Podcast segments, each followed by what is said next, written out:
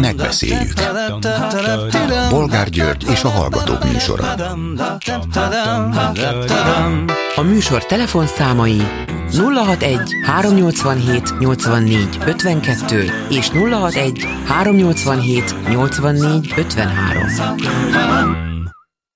Jó napot kívánok a Klubrádió mikrofonjánál, Bolgár György. Mai műsorunkban beszéljük meg, hogy a mentőszolgálat közleménye szerint gyűlölet cunami zúdult rájuk azóta, hogy a mentők nem mentek ki a súlyos állapotban lévő Gálvölgyi Jánosért, ahogy a közleményben írják, egy ismert művész esetek kapcsán vétett irányítói hiba miatt. Ezzel azt a hamis látszatot keltik, folytatják, hogy a mentők nem tesznek meg mindent a betegekért, pedig évente 1 millió 200 ezer rászorulón segítenek. Minden esetre szerencsére Gálvölgyi jobban van. Következő témánk, hogy már külföldön is visszhangot keltett Orbán Viktor múlt heti beszéde, amelyben párhuzamot vont Hitler és az Európai Unió között. A cseh külügyminiszter egy tévényilatkozatban közölte, senki nem kényszeríti a magyarokat, hogy részei legyenek az európai közösségnek, ha kényelmetlenül érzik magukat benne. Itthon Ungvári Krisztián történész úgy kommentálta a miniszterelnöki kijelentést, hogy történész szemmel nem támadható, hiszen Hitler valóban egységes Európát akart, persze más alapokon és német vezetéssel. Ha történész szemmel nem támadható, vajon más szemmel igen? Mit szólnak ezen kívül ahhoz, hogy Novák Katalin köztársasági elnök vasárnap kiment beszélgetni a Sándor Palota elé a státusztörvény ellen tüntető tanárokhoz és diákokhoz. Egyetértett azzal, hogy a kormánynak saját erőből és nem uniós pénzből kellene emelni a pedagógusok bérét. De aztán rossz néven vette, hogy az egyik tanárnő szerint csak leereszkedett hozzájuk beszélgetni. Viszont ő legalább szóba állt velük, nem úgy, mint a kormány. Mit gondolnak aztán arról, hogy újabb győzelmet aratott a Fidesz egy időközi választáson? Ezúttal Gödön 58%-kal lett polgármester a Fidesz támogatásával indult független Kammerer Zoltán, olimpiai bajnok, a lemondott momentumos polgármester helyett. Az ellenzék Gödön is összecsuklott. Mi a véleményük továbbá arról, hogy a török ellenzéki összefogásnak sem sikerült legyőznie a 20 év óta uralkodó Erdoğan elnököt. Választásokon úgy látszik nem megy. És végül beszéljük meg, hogy amerikai hírszerzés értesülés szerint Zelenszky ukrán elnök tavaly fölvetette, hogy szabotázs akciót kellene elkövetni a barátság kőolajvezeték ellen, hogy így okozzanak komoly gazdasági károkat az orosz barát Magyarországnak akkor most teljes erővel lehet szídni az ukránokat?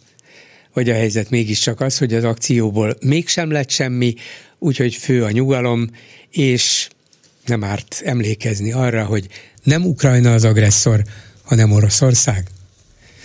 Telefonszámaink még egyszer 387 84 52 és 387 84 53.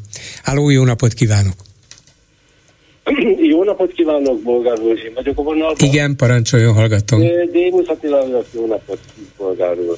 Hát először is ez a Hitler és az EU összehasonlítása, azt hiszem, hogy jól emlékszem rá, hogy ugye a Orbán Viktor azt mondta, hogy a legutolsó egyesítés ugye Európában kísérlet a Hitlertől volt, és összehasonlítottak kvázi az EU mostani egyesítésével ami hát, ja, és hát a, a, a lényeges, a, ami miatt a lengyelek teljesen föl vannak háborodva, hogy azt mondta, hogy ez egy e, helyi háború volt, és hogyha béketárgyalások e, keresztül meg lehetett volna oldani, hogy ne legyen világháború.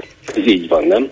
De, hát igen, de ezt a vezérkari főnök mondta, nyilván ő sem mondta volna, hogyha Orbán ja, vagy Orbánék igen, nem ezt hát, sugalják, de, de mégsem hát, Orbán szájából hangzott el azért. Hát, hát két, két, két eset lehetséges. Vagy az Orbán mondta neki, hogy mondja ezt, vagy ugye, hát én csak úgy ö, ö, ö, ö, a, ezeket a Fidesz megboldoguló embereket csak a magánszolgalmú kutyáknak nevezem.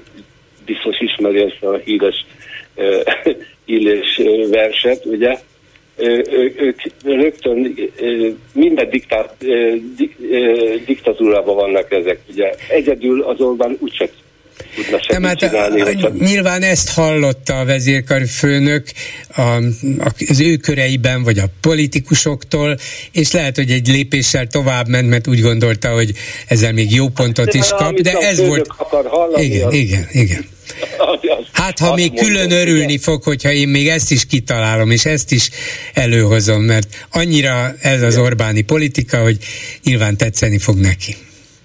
Na de hát ez is felháborító, hogy azt mondja, hogy tárgyalások, béketárgyalások kellettek volna 1939. Eh, szeptember 1-én, és akkor nem lett volna eh, világháború. Hát ez egy akkora hazugság, hogy az eh, Hát haz, hazugság is, meg butaság is, és abszolút hát, történelem hamisítás. Szóval úgy, ahogy van az egész nevetséges és felháborító, fel is háborodott rajta a budapesti lengyel nagykövet, és éppen ma jelent meg a Direkt 36 tényfeltáró portálnak egy nagy összeállítása arról, hogy hogy csuklott össze a magyar-lengyel viszony, a kiváló viszony Orbán és a, igen, a, igen, a lengyel igen. kormány között, odáig menően, hogy a varsói magyar nagykövet már azt kéri egy év óta, hogy hívják hogy haza, mert le, igen, váltsak, hívják haza, nem bírja, és sehova nem jut be.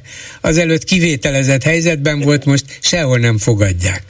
Tehát ez egy felháborító, hogy hát volt ugye ez a úgynevezett Müncheni konferencia, amit a Hitler nem is akart, ő már e, teljesen e, évek, azelőtt évekkel már készült a háborúra. Volt a Müncheni konferencia, hazament a Chamberlain, az angol, angol miniszterelnök, és lengette a izét a papírját, hogy száz évre Európa béke, megkötöttem száz évre Európába a békét és utána ugye bevonultak a Szudéta vidékre, utána egy pár hónapra már az egész Csehszlovákiát. Hát hogy lehetett volna vele valami tárgyalás? Ugyanúgy ugye Putyinnal se lehet, hát ez egy, ezek mind, hogy mondjam, hazug, mindenre képes diktátorok. Tehát ez, ez, ez akkora butaság és elferdítése a tényeknek, hogy az felháborító. Tehát, a másik a, amit, amiről még szerettem volna röviden, hogy, hogy a, a, a Szelenszki elnök, hogy mondjam, nagy sikereket aratott a hétvégén, sok szempontból is. Először is elment Olaszországba, ahol a, a régebben a Giorgio Meloni ki volt szemelve, mint egy ö, ilyen ö, szövetséges az Orbánnak, hát abból semmi nem jött be Giorgio Meloni minden segítséget megadott a, a Szelenszkinek, mindent, amit az Olaszország, Olaszország segítséget katonailag, pénzügyileg tud adni, azt megkapja a, Szel, a Szelenszki. Hát ez egy már egy nagy pofon az Orbánnak. Utána elment a, a Németországba az Olaf Scholzhoz, aki bejelentette, hogy 2,7 milliárd forint, eh, forint, euró. euró euróért rögtön fegyvereket szállítani, hát ez óriási összeg, szóval. Persze. Ugye?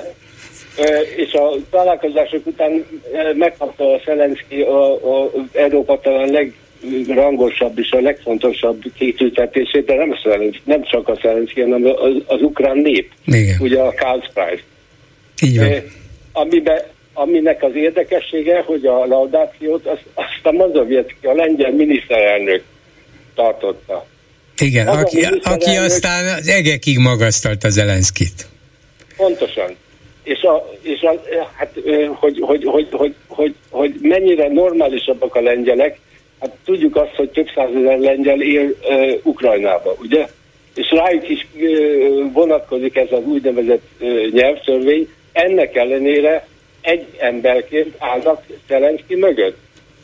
Tehát ők tudnak, hogy mondjam, a fontossági sorrendet, majd, hogyha véget ér a háború, akkor majd biztos, hogy megoldást fognak találni rá, de az, hogy, hogy, hogy itt naponta rúgnak a szerencsétlen ukránokba, meg a, meg a, meg a, a Szelenszkibe, hát ez katasztrófa. És hát az eredményt azt látjuk, ahogy a polgár is mondta, ugye, hogy a szerencsétlen magyar ö, ö, nagykövetnő az menekülni akar, hogy úgy mondjam. Igen, szóval Zelenszkinek itt a hétvégén óriási nemzetközi politikai sikerei voltak, Igen. de közben megjelent egy amerikai hírszerzési értesülés, nem is egy akármilyen labban a Washington Postban, amely szerint még tavaly egy belső tanácskozáson annyira föl volt háborodva az elnök, és kirohant a magyarok ellen, hogy meg kellene bennünket büntetni, fel kéne robbantani a barátság kőolajvezetéket, hogy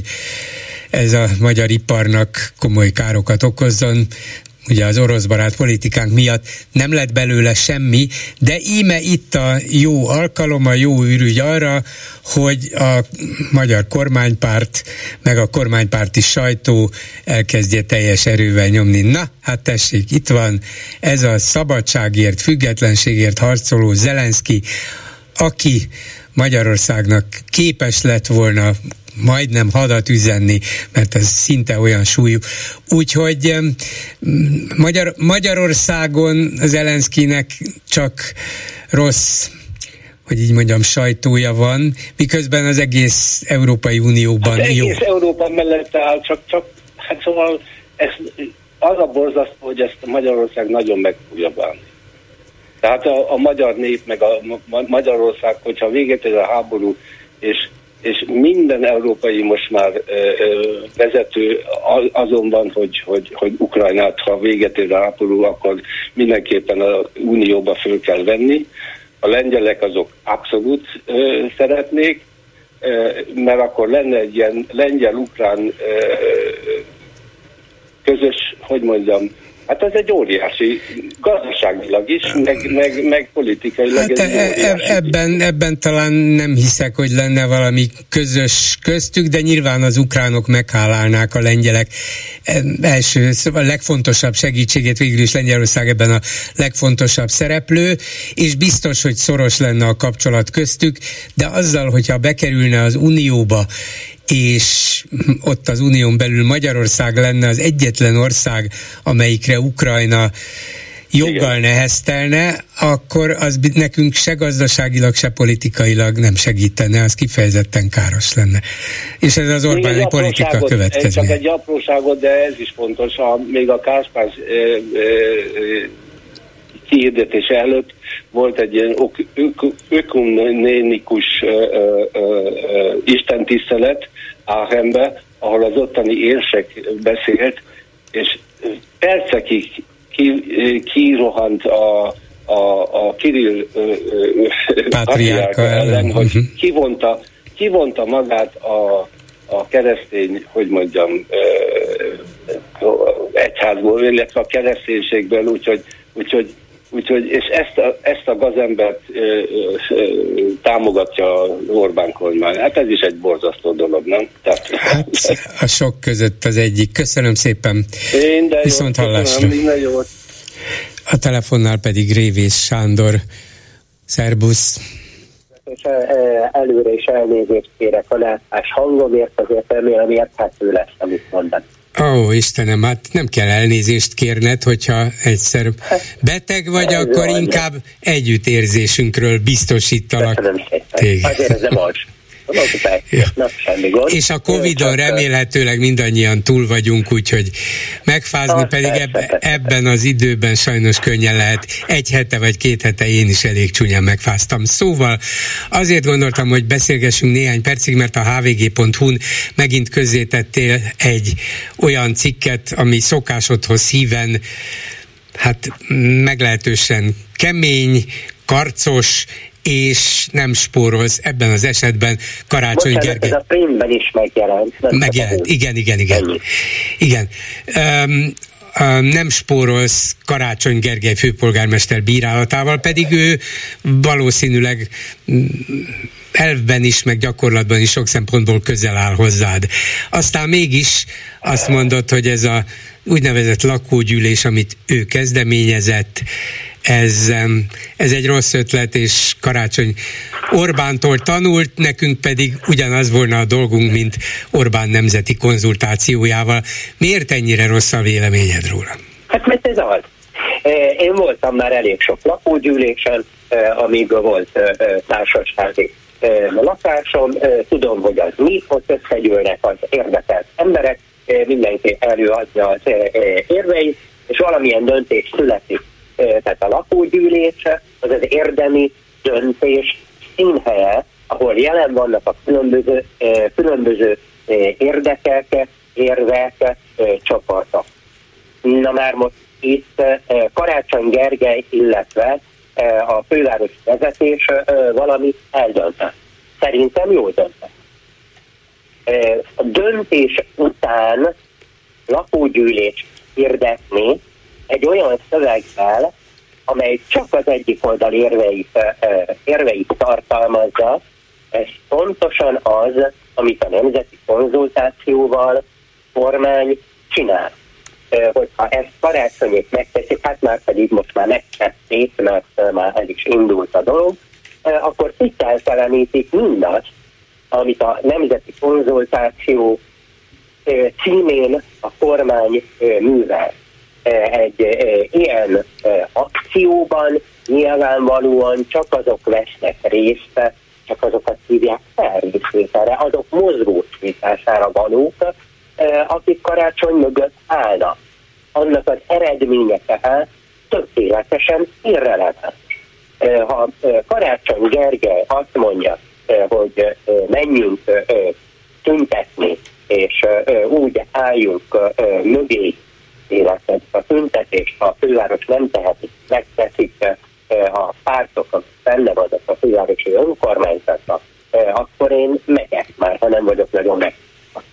Hogyha aláírás, akkor én aláírom. Tehát a karácsony döntésével messze menően egyetértek, de azzal, hogy megkérdet egy döntés utáni lakógyűlést, hát ez marhasság. Mozgósítani nem kell, ezzel hitelteleníti mindazt, amit az ellenzék mondott a nemzeti konzultációról, és hitelesíti a nemzeti konzultáció módszer.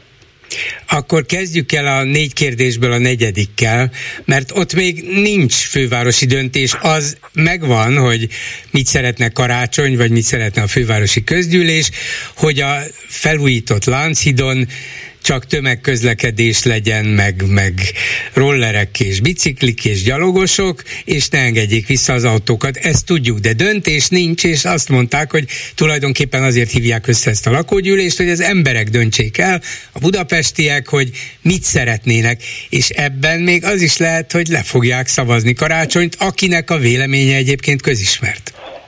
Hát az a helyzet, eh, hogyha ezt az egyetlen kérdést teszik föl, és mellé tették az érveket és ellenérveket egyenlő mértékben és egyenlő terjedelemben, és mindenkinek lehetőséget adnak arra, hogy a maga igaza mellett kampányoljon, akkor egy ilyen kérdést lehet tenni. Akkor egy ilyen kérdéssel kapcsolatban még szavazást is, is ki lehet írni. Ez rendben van, de a negyedik kérdés, az első három kérdés biztosítja, hogy erre a negyedik se legyen hiteles válasz, mert eleve csak azok fogjanak részt venni ebben az úgynevezett lakógyűlésben, akik, akik karácsony mögött állnak. Tehát egyébként ez egy nagyon értelmes kérdés, én ebben is egyetértek a karácsonyjal, mint olyan sok mindenben. Én is azt szeretném, hogyha a buszok gyorsabban átültelnek a Lánchídon, hogy bicikliznének, sétálnának, rollereznének, az autók meglennének a Lánchíd nélkül, nekem is van autó, én is meglennék a Lánchíd. A négy kérdés közül kettő kétségtelenül olyan, hogy hát nem csak, hogy tudni lehet, hogy milyen választ vár a városvezetés, és mire ösztökéli a megkérdezetteket, de hát tulajdonképpen nincs is igazán következménye, mert ugye azzal kezdik, hogy mennyi pénzt vont el a kormány az önkormányzattól Tarlós idejében, annak idején 5 milliárdot, most már idén 58 milliárdot kellene befizetni, ez a bizonyos szolidaritási adó, és ön szerint mi lenne az igazságos, ha csak annyit fizetnénk, mint az előzőek, vagy ha maradna a több mint tízszeresére emelt kormányzati elvonás. Teljesen mindegy, hogy mi lenne az igazságos, ebből még semmiféle döntési kötelezettség, vagy semmiféle következmény nem járna, mert az emberek legfeljebb úgy gondolják, hogy nem igazságos, aztán mégis ez lesz. Tehát ez, ez valóban egy nagyon átpolitizált kérdés, és bizonyos értelemben e, a második is összefügg ezzel, hogy na most akkor mit csináljunk, függesszük-e fel a kormányzati elvonások befizetését, vagy csökkentsük a járatok számát a közösségi közlekedésben. Itt is egyértelmű, hogy mit vár el a városvezetés, de Hát ebben az esetben Csak most... nem egyértelmű, igen. hogy nincsen uh, harmadik uh, alternatíva, de mondjuk, hogy mondjuk, hogy nincsen, de de hogyha... Igen, igen. De akármit válaszol uh, rá a, a városlakó, könnyen lehet, hogy a kormány azt fogja mondani, hogy lehet, hogy te, mint főváros nem fizeted be a, a szolidaritási adót, én viszont lefoglalom a pénzedet, és nem engedem, hogy, nem engedem, hogy hitelt vegyél föl, és csődbe viszlek téged. Tehát könnyen lehet, hogy egy olyan helyzet következik be, a akármilyen válasz következtében, vagy a már elhatározott fővárosi válaszlépés következtében, ami tulajdonképpen feleslegessé teszi a kérdéseket, és marad az a kérdés, hogy na most igazságos-e, hogy ilyen helyzetbe került a főváros, vagy sem. Hát en, nem ennek akar megalapozni ezzel a kérdéssorozattal, hogy olyan helyzetbe kényszerítettek minket, hogy akármit csinálunk, fejreállunk, legalább mondjátok azt, hogy ez igazságtalan. Persze, mondjuk azt, hogy igazságtalan, írjanak minket szüntetni.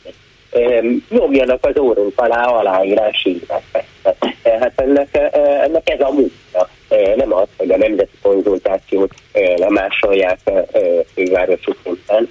Persze. Hát egyébként én említettem, hogy én lelkesen egyetértek Karácsony Gergelyel abban is, hogy elszindít, abban is, hogy nem fizet. Azt nem tudom, hogy hogy ez a eh, dolog jogilag eh, egész pontosan hogy van. Én nagyon remélem, hogy Karácsony Gergely jogászainak van erre jó válaszuk.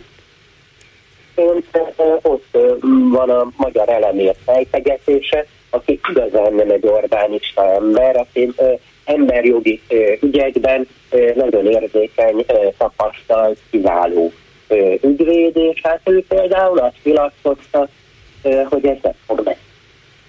Hogy mit nyilatkoz, mert, mert ezt most nem hallottam épp a végét. Az, azt nyilatkozta, hogy nem fog menni. Uh-huh. Ez a dolog jogilag nem megy.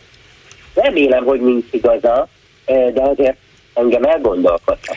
Lehet, hogy karácsonyt is elgondolkodtatta, nem ezért készült ez a lakógyűlési konzultáció, hogy legalább az emberek jelentős részét, minél többen vesznek részt, nyilván nekik annál jobb, és minél többen válaszolják azt, amit ők remélnek, legalább az emberek tekintélyes részét érzelmileg állítsa a főváros mellé, hiszen az egyéb lehetőségei a fővárosnak korlátozottak, a kormány az erőfölényével azt csinál, amit akar, hát legalább az emberek háborodjanak föl, mondjuk egy ilyen konzultációban. Föl, persze, most nem mondom el kutatszal is, hogy um, színlelt lakógyűlés helyett mit kellene csinálni. Nem lehet, hogy, nem lehet, hogy egy színlelt lakógyűlésre könnyebb elmenni, mert könnyebben megválaszolom a négy kérdést, visszaküldöm, jó napot kívánok, mint fölkerekednünk néhány százezer embernek, hogy elmenjünk és tüntessünk a kormány ellen, ellen és a főváros mellett. Ez most teljesen mindegy, ez egy, ez egy illegitim módszer, ez a lakógyűlés fogalmának kiforgatása, megcsúfolása, könnyebb, nem könnyebb, ez nem út. Ez nem módszer. értelek, de hát a politikában vannak olyan esetek, meg olyan pillanatok, meg olyan módszerek, amelyek elsőre nem látszanak teljesen tisztának, vagy teljesen normálisnak, sőt ebben az esetben nagyon abnormálisnak látszanak, mert hasonlítanak az Orbáni általunk sokszor felháborítónak tartott módszerekhez, igen, de egyszerűen nincs más mm, lehetősége a fővárosi vezetésnek, miközben a kormánynak és Orbánnak az elmúlt 13 évben rengeteg lehetősége volt arra, hogy mozgósítsa akár a saját híveit. Hát dehogy is nincs. Hát egyrészt megtagadhatja a befizetést, remélem, hogy ez jogilag valahogy megy, pert indíthat, tüntetni hívhat aláírásgyűjt, és hát ennyi. Ennyi. Meg, meg hát meg lehet írni, föl lehet szólalni, ezek a lehetőségek. Ezeket a lehetőségeket nem javítja egy ilyen Budapest Nemzeti Konzultáció. Uh-huh. És nem mutathat és ezzel hát, egy fricskát karácsony a kormánynak, hogy na látjátok, ti jöttök folyamatosan ezzel a nemzet, nemzeti konzultációval, hogy 97 százalék így, meg 1000 százalék amúgy, én is tudok ilyet csinálni. Na, most akkor mit ér a tiétek? Hát igen, szóval ugyanannyit fog érni a karácsony. Nem, nem itt. Szóval szerinted mit csináljon a budapesti lakó vagy polgár? Hát eh, én biztosan nem tudok visszaküldeni, senkinek javaslom, eh, ilyesmiben eh, nem kell, nem kell részt venni, meg kell mutatni az eltévedt fővárosi vezetőknek, hogy ilyen sunyíros módszerek átvételével nem mennek csak Köszönöm szépen Révés Sándor újságírónak. Szervusz, gyógyulást! Én is köszönöm, szervusz! Háló, jó napot kívánok! Jó napot kívánok, Rözsös Erzsébet vagyok, és a mentőknek a mai nyilatkozatához szeretnék hozzászólni. Leginkább arra kérni a médiát, hogy ne hagyja magát megvezetni, mert itt most rendesen arról van szó. A, a, ez egy nagyon sok szálú történet, és megpróbálom nagyon röviden megmondani azokat a pontokat, amiket figyelembe kell venni. Az első és legfontosabb dolog, hogy igenis Komáromi doktornak nagyon jó a felvetése, mi szerint keressük meg, hogy kiknél vannak ezek a bizonyos VIP-nek mondott kártyák. Ez az első megjegyzésem. A második megjegyzésem, hogy helyén való, hogy a mentőszolgálatnak van egy adatlapja, és ezt meg fogom magyarázni, hogy miért, amint föl van tüntetve, hogy VIP beteg, csak hogy nem olyan értelemben, ahogy a, mondjuk a közgondolkodás ezt érteni. És akkor vissza az első történethez, Komáromi doktor felvetéséhez. Megnéztem azt a törvényt, amire a mentőszolgálat szóvivője hivatkozik, ami a kormányhivatalnokok juttatásában jelöli meg azt, hogy egészségügyi szolgáltatásokat kapnak. Hál' Istennek ennek a törvénynek van egy szószedete, és akkor az embernek nem kell elolvasni 30 oldalt, hanem megnézi a szószedetet, mondanunk se kell, hogy ott VIP kártya nincs benne. Ellenben az kétségtelen, hogy a mostani időben két, tudomásom szerint két kórház, a Honvéd kórház és a Sote van arra kijelölve, hogy fogadjanak a nagyon fontos személyiségeket képviselők. Kik ezek? Elsősorban a védett személyek, és másodszorban azok a személyek, és itt a Honvéd kórházban is van egy zűrzavar ezzel, most volt, hogy a színészek és a hozzátartozóik is kapnak ott valami különleges ellátást, ez így nem igaz. A kórháznak az igazgatója vagy igazgató helyettese, akire ez delegálja, az kiállít egy ilyen bizonyos VIP kártyát.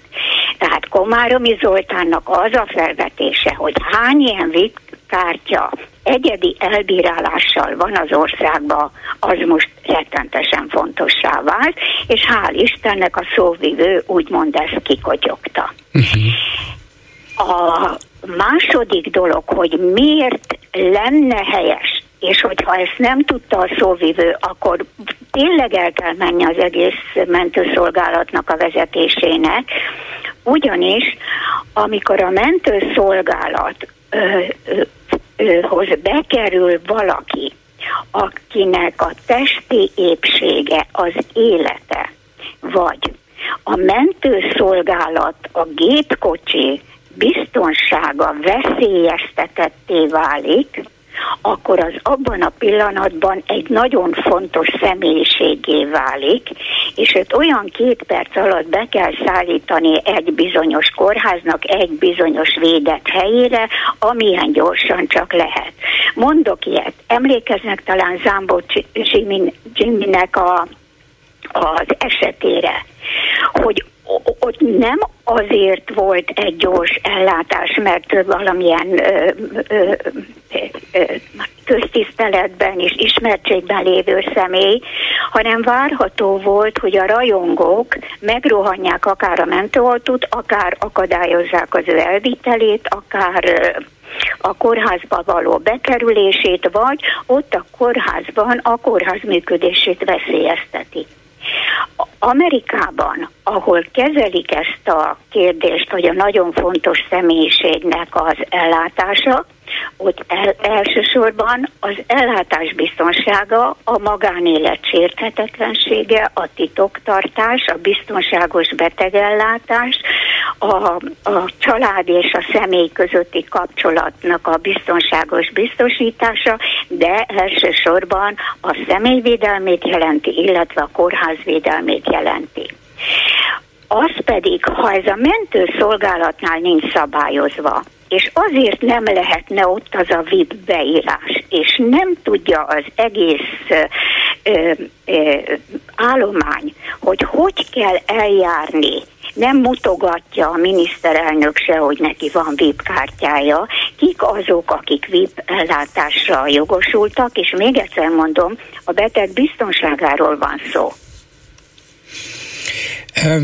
Az a furcsa ebben a, ebben a nagyon fontos személyek ellátásában, hogy amikor Gálvölgyit nem vitték be időben, ugye nem ment ki végül a mentő hozzá, Igen. akkor sokan azt feltételezték, hogy ez éppen azért van, mert ő nagyon fontos és nagyon szeretett személyiség nagyon sokaknak, na de lehet, hogy éppen a kormányunknak, meg pártunknak nem nagyon szeretett személyisége, mert hát ismert az ő politikai véleménye, és talán éppen ezért ellenkező módon kivételeztek vele. Én beszéltem is ilyen hallgatóval, és nagyon, nagyon nem hiszem, hogy így volna, de mégis sokan feltételezhetően így gondolkodtak. Nem véletlen, hogy ebben a mentőszolgálati közleményben az olvasható, hogy elindult egy gyűlölet cunami ellenük, mert feltételezem a mai körülmények között sok ember gondolja úgy, hogy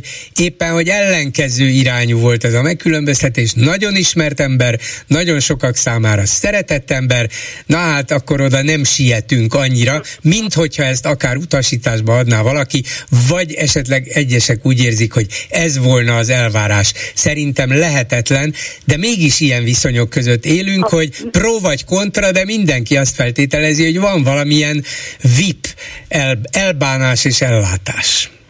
Igen, tehát itt megint ketté választanám, tehát azt, amit Komárodmi doktor fölvetett, hogy kinek van ilyen kártyája, én azt ezer mértékben támogatom. De megint csak a mentőszolgálat szóvivőjének és az egész ügynek a kezelésére, hogy nem tudtak bocsánatot kérni, ezt az ügyet se tudják kezelni. Tehát ha ők egyáltalán az agyukkal fölmérték volna, hogy vajon az a gyűlölet cunami az most miért van ott, ezt nagyon könnyen meg lehet előzni. Fölhívják a családot, kérnek engedélyt a lezajlott beszélgetés nyilvánosságára, nyilvánossághozatalára. Azon lehet látni, a, vagy hallani a hangsúlyt, a kérdéseket, és ha a Magyarország lakossága ennyire zaklatottá válik egy ügyben, akkor annak megvan az a megfelelő adatvédelmi háttere, hogy kell ezt kezelni, de ha a mentőszolgálat el akarja veszíteni teljes mértékben a a bizalmat az emberek felé, akkor hibát hibára halmoz. Megtörténnek És még a betegetőzés közben is hibát hibára halmoz. Igen, igen. Tehát lehet látni, hogy nem a, a gyűlölet cunami nagyságát kell mérelegelnünk, hanem ennek az inkompetens, szakszerűtlen, azt se tudja, miről beszél, azt se tudja, hogy mi van a VIP kártyába, ki mikor adja oda, hanem belelöki a média, a közvélemény fele egy, egy félinformációt, és egyszerűen azt gondolja, hogy most megnyugszanak az emberek. Tehát egyszerűen hülyének néznek mindenkit, aki egyszerűen föl akar tenni egy kérdést. Mint ahogy elmondtam, és hát talán érthető volt. Sok szálon van ez valamilyen módon Magyarországon rendezve. És én most ahhoz nem is akarnék hozzányúlni, mert régen is volt Kutkövölgyi kórház, oda is bekerültek sokan, de ha ennyi VIP ember lesz, lesz mondjuk a Honvédba, hogy az összes színész, összes rekerutyája és jogosult lesz azonnali ellátásra, akkor ott a folyosón fognak egymással ordítozni a betegeket, hogy ki a vipebben a még vipebb, és ez azért egy ez, ettől nem tud dolgozni egy kórház, arról nem szólva, hogy az ilyen történések, hogy most valakit erre vagy arra irányítsunk, ezeknek hivatalos protokollban lesz, van a helyük, és nem abban, hogy most akár a közvélemény vitassa azt meg, hogy, me, hogy, hogy mi történt, ha pedig megtörtént a dolog, és a közvélemény fele kikerült, akkor a közvéleményt szakszerűen kell tájékoztatni, akár Pintér úrnak, mert hogy ez, amit beszélek, hogy védett személyekre hogy vonatkozik a, a nagyon fontos személynek való ellátás, azt neki kell ebbe az ügybe most a legjobban tudni. Igen, és igen. neki kell azt mondani a mentőszolgálatnak, hogy kapjatok már magatokhoz emberek, és ne hordjatok össze itt hetet havat. Itt most akkor ő minden szempontból illetékes lenne. Nagyon, Kösz, köszönöm nagyon. szépen, viszont hallásra. Én is köszönöm. A vonalban pedig Simkó Elit tanárnő, jó napot kívánok! Jó napot kívánok!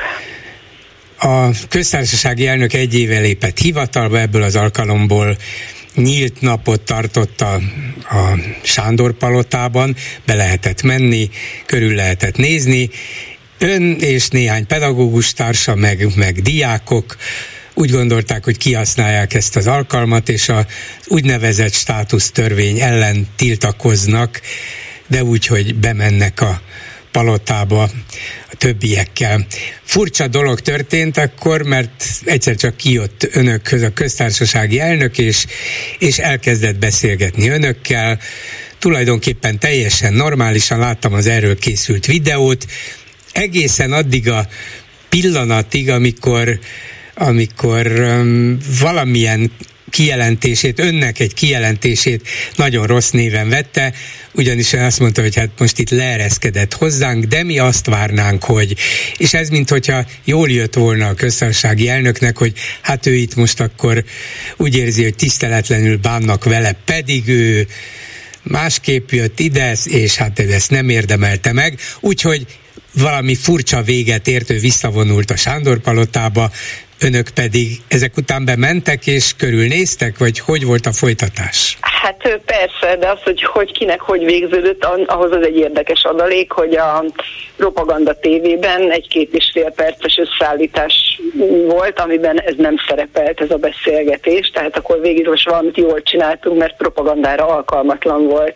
De aztán az állítólag hogy... késő este mégiscsak becsempészték, nyilván rájöttek hát... ők is, hogy, hogy talán ez nem volt helyes. Vagy vagy hát szólt valaki. Volt. Igen. Igen, mert sok helyen megjelent, ráadásul megjelent az, a, a propaganda sajtóban is, mert ugye próbáltak minket lejáratni a megszokott módon.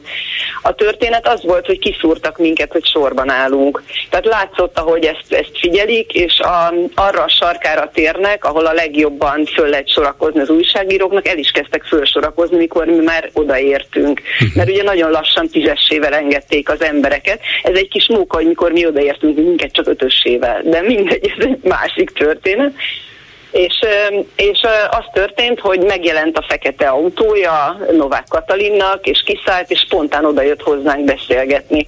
Én ja, nem, egyszerűen, nagyon... nem egyszerűen kiszállt, hiszen pár lépés a palota, hanem jött a fekete autóval? A fekete autóval jött, nem a palotából jött szerintem, ja. hanem hozták, tehát lehet, hogy szóltak neki, hogy Kata jelenésed van, mert itt most le kéne valahogy szerelni ezt a csapatot, mert hogy nem tudták, hogy mit szándékozunk. Egyébként teljesen viccesen és ártalmatlanul, és senkit meg nem zavaró módon szerettünk volna filmet forgatni, ezt esetleg később elmondom. A lényeg az volt, hogy megjelent Novák Katalin, aki örömmel köszöntött minket, hogy de jó, hogy eljövünk meglátogatni, és én mosolyogva közöltem, hogy igen, kíváncsi vagyok, hogy az adófizetői pénzünket mire költik, mert az iskolákra nem, az biztos. Már eleve ez az antré nem biztos, hogy jól esett neki. Igen. E, és aztán utána próbált érdeklődni az oktatással, akkor egyből tudta, hogy mi pedagógusok és diákok vagyunk itt együtt. Egy nagyszerű kolléganőm mondta, hogy szeretné, hogyha a státusztörvényt ő nem írná alá, és szépen elkezdtük fölhívni a figyelmét különböző hibáira az oktatásnak, és jeleztük, hogy az, amit most csinál, az propaganda, és, és hogy leereszkedik. És ezen volt ő megsértődve. Igen. De azért gondolom annyit el lehet mondani, vagy én legalábbis kívülről úgy néztem, én nem tudom, hogy érezte ön, hogy azért egy fokkal jobb propaganda volt ez, mint amit a kormány folytat, vagy a kormány vezetői illetékesei folytatnak ő legalább látta, hogy itt vannak tiltakozók, vannak esetleges tüntetők, én oda megyek hozzájuk, és megkérdezem tőlük, hogy ők hogy gondolkodnak. Én ezt legalábbis eddig a pontig azt mondom, hogy ezt alá tudom írni, el tudom fogadni. Önök is így érezték, vagy rögtön úgy érezték, hogy ó, itt azért van valami csalás is, vagy lesz ebben valami fordulat is?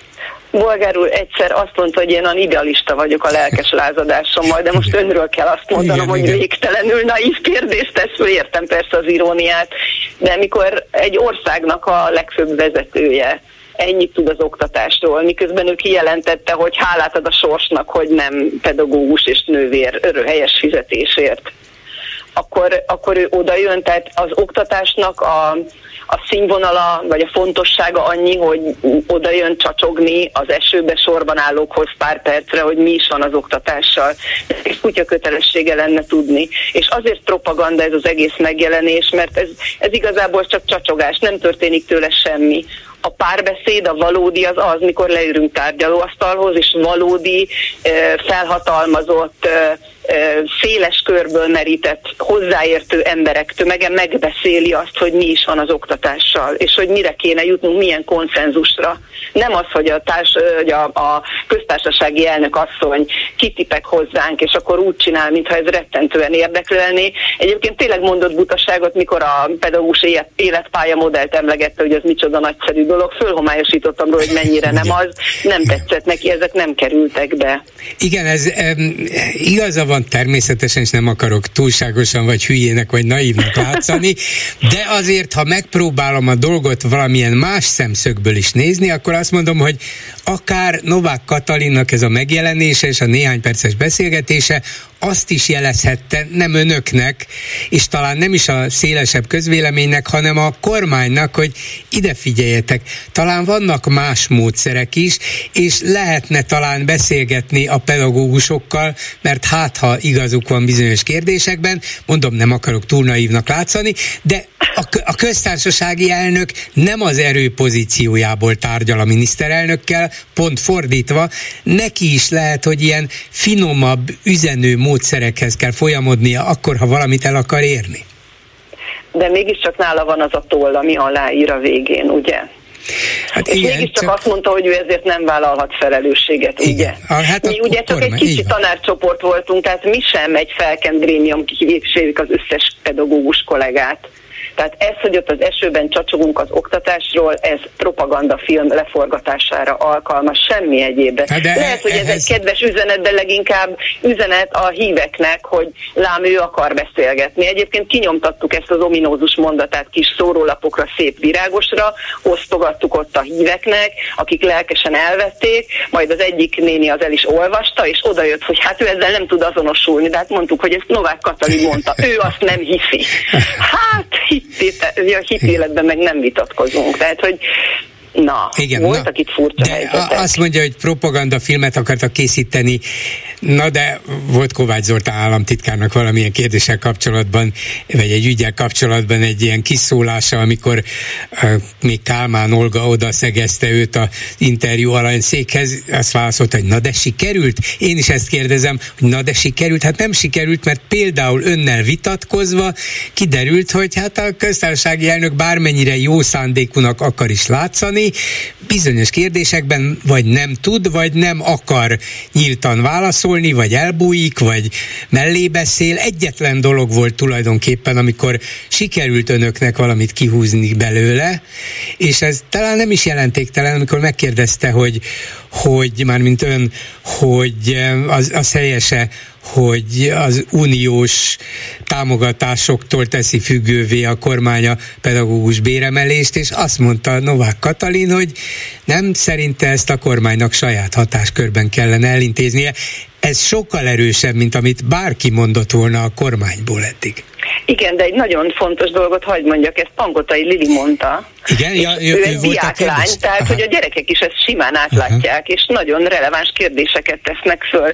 Igazából Novák Katalin azért érezte magát kínosan, mert ott diákok is, felnőttek is hozzászóltak, és ő szerintem arra várt, hogy majd miatt megilletődve nem tudunk szólni, és nincs hozzászokva, amihez mi igen, hogy mi diákok és pedagógusok, mi állandó improvizációhoz vagyunk szokva, mert ugye meg kell valahogy oldani az életet, és az iskolát már lassan nem lehet másképp, mint folyamatosan improvizálni a legváratlanabb helyzetekre. Nem volt, nem volt egy pillanatra se olyan érzése, hogy nem tudjuk miért csinálta a köztársasági elnök, illetve feltételezzük a, a rosszabb verziót, de mégse lehetünk egész biztosak benne. Próbáljuk meg valahogy a szövetségesünké tenni. Ha már idejött, ha már úgy tűnik, mintha kíváncsi volna a véleményünkre, hát próbáljuk magunk mellé állítani. Hát ha sikerül, hát ha egy szövetségessel több és valamit ez is segít? Mit, ugyan mit, tehát Novák Katalin egy, egy hát, hogy nem írja alá. kalitkába. Hogy, hogy hát, nem írja alá azt a bizonyos... Megkértük, és erre az volt a válasz, hogy nem ígérhet semmit. Hát, ők készültek rá, hogy minket fognak uh-huh. leszólítani. Mondom, gyűlt Igen. ott a nép, tehát ő megpróbálta megszelídíteni ezt az oktatás történetet ilyen módon hogy ezt, ezt nem naívan tette, Igen. hanem ez egy teljesen tudatos cselekvés volt, csak nem számított rá, hogy valódi kérdéseket és, uh-huh. és felvetéseket fog hallani. Tehát nem számított arra, hogy ebből valódi vita lesz, és konfrontáció, és önök rögtön felsorolnak egy csomó dolgot. Ön is, meg Pankotai Lili is, meg egy van, pedagógus kollégája. igen. igen, és hogy ebből egy olyan vita lesz, amiből a köztársasági elnök jól nem jöhet ki, még ha egy, egy dologban például engedett is, de már az is túl sok volt. Act. Hát azt, hogy ezért mit fog kapni, vagy mit nem, vagy ő most a Józsaru Rozsaruba a Józsaru volt éppen, tehát hogy mi a szereposztás, ezt nem tudom, de hát tehát, hogy hogy hihessek én annak, aki a beiktatása előtt még pár nappal hatalmas Fidesz fülbevalókat hordoz magán, tehát tehát, hogy ennyire nem tudok már naív lenni, bocsánatot kérek érte, de ennyire már nem megy. Szóval, Egyébként utána bejutottunk a palotába, igen. mert több helyen úgy jelent meg, hogy nem, de voltunk benne, és forgattunk kisfilmet, ez volt a szándékunk, azzal, hogy végigmegyünk, és akkor így mondjuk a gyerekeknek, hogy jé, nézzetek, csodálkozatok rá, hát mindenütt van izzó, és mindegyik ég is. Ó, nem áznak be a falak, és nézd a mennyezetről, nem hullik a vakolat, hanem gyönyörű szép intarziák vannak a Mária Terézia terembe elmagyaráztuk, hogy lám neki bezzeg mennyire fontos volt az oktatás, ugye a tükörterembe pedig javaslatot tettünk rá, hogy lehet, hogy használni kéne a politikusoknak intenzíven, akik itt megfor- megfordulnak, uh-huh. hogy nézzenek bele. Tehát egyszerűen csak egy gyors, rövid móka, senkit meg nem állítva, meg nem akadályozva, ennyi volt a tervünk, tehát uh-huh. semmi extrát nem akartunk csinálni. És ott bent már nem találkoztak össze a Nem, nem, természetesen elnöke. nem. Hát szerintem örült, mikor elvonszolták, mert többször mondták, hogy, hogy menjünk, menjünk, tehát próbálták kiszedni ebből a párbeszédből. Aha. Értem. Önök végül is, vagy ön személyesen milyen benyomással távozott ebből, mert gondolom nem így készültek, nem erre számítottak, és azért ez egy ritka alkalom volt egy, egy ilyen szóbeli párbaj, párbaj a köztársasági elnökkel. Hát egy propagandafilm részese voltam, és mindig izgulunk, mikor olyanok próbálnak velünk beszélni, akik a propaganda sajtóhoz tartoznak, hogy mit vágnak belőle össze. Hogy tudunk-e úgy beszélni, hogy abból ne lehessen olyasmit összevágni, ami ellenünk szól. És megnyugtató volt, hogy nem, hogy nem tudtak, de kihagyták. Ugye nekem egyszer volt egy ilyen rekordom a Hír TV-vel, hogy meginterjú voltak, és sikerült úgy beszélnem, hogy semmit nem tudtak belevágni belőle. Mert csak a gondot bírtam mondani. Tehát, hogy azt gondolom, hogy ez egy propaganda megmozdulás volt. Egyelőre én ezt nem tudom többre értékelni, ha majd látok tetteket, és nem csak beszélgetéseket, mondom, ez nem több, mint a kofák a piacon, amikor megtárgyalják, hmm, hogy mennyi az annyi. De hát ha az egyik, igen, de hát ha az egyik kofa éppen köztársasági elnök, akkor azért ez nem rossz. Bár, bár lehetne ilyen, most megint, megint eljátszom a naivat, de bár lehetne több ilyen, most független, nem úgy teszek, mint hogyha nem tudnám, hogy milyen ez az Orbán kormány, de hogyha lényeges kérdésekről a kormányzat vezetői legalább szóba állnának, hajlandók volnának beszélni az érintettekkel, már egy fokkal jobb volna a helyzet, nem? Bolgár úr, a szakszervezetek folyamatosan tárgyalásban vannak ugye a státusztörvény miatt, amiről nagyon fontos tudni, hogyha valamilyen csoda folytán sikerülne nem érvényre jutatni, akkor pont ugyanott tartanánk, amit egy évvel ezelőtt elkezdtük, ugye a tiltakozásokat, hogy mekkora baj van az oktatásban. Tehát folyamatosan tárgyalnak, csak folyamatosan olyan emberekkel, akiknek semmiféle felhatalmazásuk nincsen, tehát ők is csak beszélgetnek nagyon sokszor a tárgyalóasztalnál. Illetve ott a másik nagy probléma a magyar pedagógus kar, ami ugye egy olyan kar, ahova kötelező minden pedagógus, hogy aláírja a szerződését alá tartozik, nem alulról építkező, hanem felülről, és ők most azt magyarázzák, hogy de tulajdonképpen miért is jó ez a törvény. Egy-két dolgot majd engednek rajta, de a túlmunkát, azt, a fizetetlen túlmunkáról szó sincs, hogy azt elengedjék. Minden egyes engedmény direkt arról szól, hogy pár dolgot elengednek, hogy úgy érezzük, mintha, de valójában az óriási pedagógus hiányt próbálják ezzel is majd leplezni büntetések és mindenféle egyéb megrovásokon keresztül. Szóval nem jutottak előbbre, mert végül is egy felhatalmazás nélküli államfővel beszélgettek.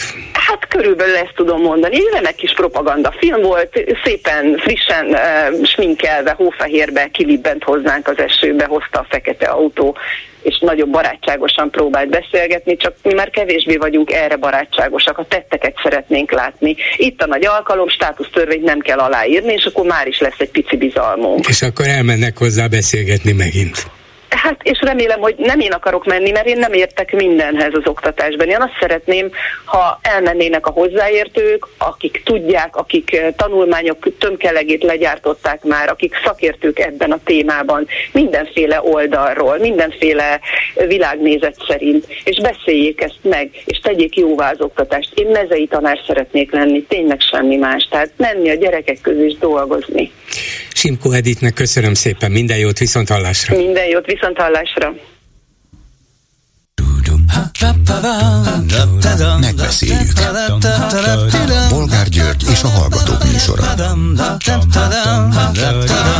A műsor telefonszámai 061 387 84 52 és 061 387 84 53. Miről is beszélünk ma délután? Csak megjegyzem itt az utolsó hírünkhöz kapcsolódva, hogy tényleg egészen különleges és szenzációs tenisz hírez, és tudom, hogy a sportban vannak nagyszerű magyar sikerek, sokféle, hosszú idő óta, de teniszben azért ilyen még talán sose volt, hogy ráadásul egy nemzetközileg még nem is ismert a legjobb százon kívüli magyar játékos élete első nagy versenyén megverje a világ legjobb játékosát. Egész különleges dolog, reméljük így is lesz a továbbiakban is, úgyhogy Marozsán Fábián nem 130 valahányadik lesz, hanem majd az első tíz közé kerül valamikor.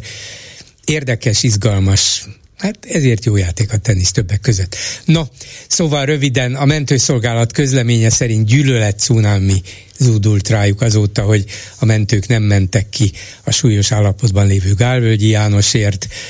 aztán külföldön is visszhangot keltett Orbán Viktor múlt heti beszéde, amelyben párhuzamot vont Hitler és az Európai Unió között. A cseh külügyminiszter azt mondta, hogy nem kötelező a magyaroknak, hogy részei maradjanak az európai közösségnek. Ungvári Krisztián történész a népszavának viszont úgy kommentálta még talán vasárnap vagy szombaton a miniszterelnöki kijelentést, hogy történész szemmel nem támadható, hiszen Hitler valóban egységes Európát akart, persze más alapokon, ahogy ezt Orbán is mondta, és német vezetéssel, de ha történész szemmel nem támadható, akkor vajon más szemmel mégis? Beszéltünk itt az elmúlt negyed órában egy tanárnővel arról, hogy Novák Katalin vasárnap kiment beszélgetni a Sándor Palatát meglátogatni kívánó és a státusztörvény ellen tüntető tanárokhoz és diákokhoz, de Simkó Edith szerint azért ez nem volt egy igazi tartalmas beszélgetés, hanem lényegében csak egy propagandafogás, és a köztársasági elnök Novák Katalin meg is sértődött beszélgetés közben, mert mert a tanárnő azt mondta, hogy leereszkedett hozzájuk, na ezt ő rossz néven vette, és nem sokkal később távozott is.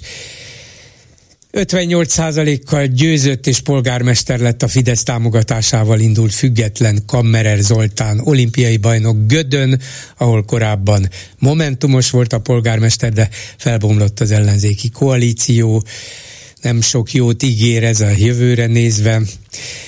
E, nem sikerült Törökországban sem az ellenzéki szövetségnek és közös jelöltnek elmaradt vagy 5%-kal Erdoğan mögött. Igaz, Erdoğannak még nincs meg a végleges győzelem, lesz egy második forduló is, de hát úgy látszik, ott sem megy a 20 éves bebetonozás után választásokkal legyőzni az önkényurat, a diktátort, ez nem nagyon megy és végül Zelenszky ukrán elnök tavaly fölvetette egy amerikai hírszerzési értesülés szerint, hogy szabotás akcióval kellene jobb belátásra bírni a magyar vezetést, vagy megbüntetni.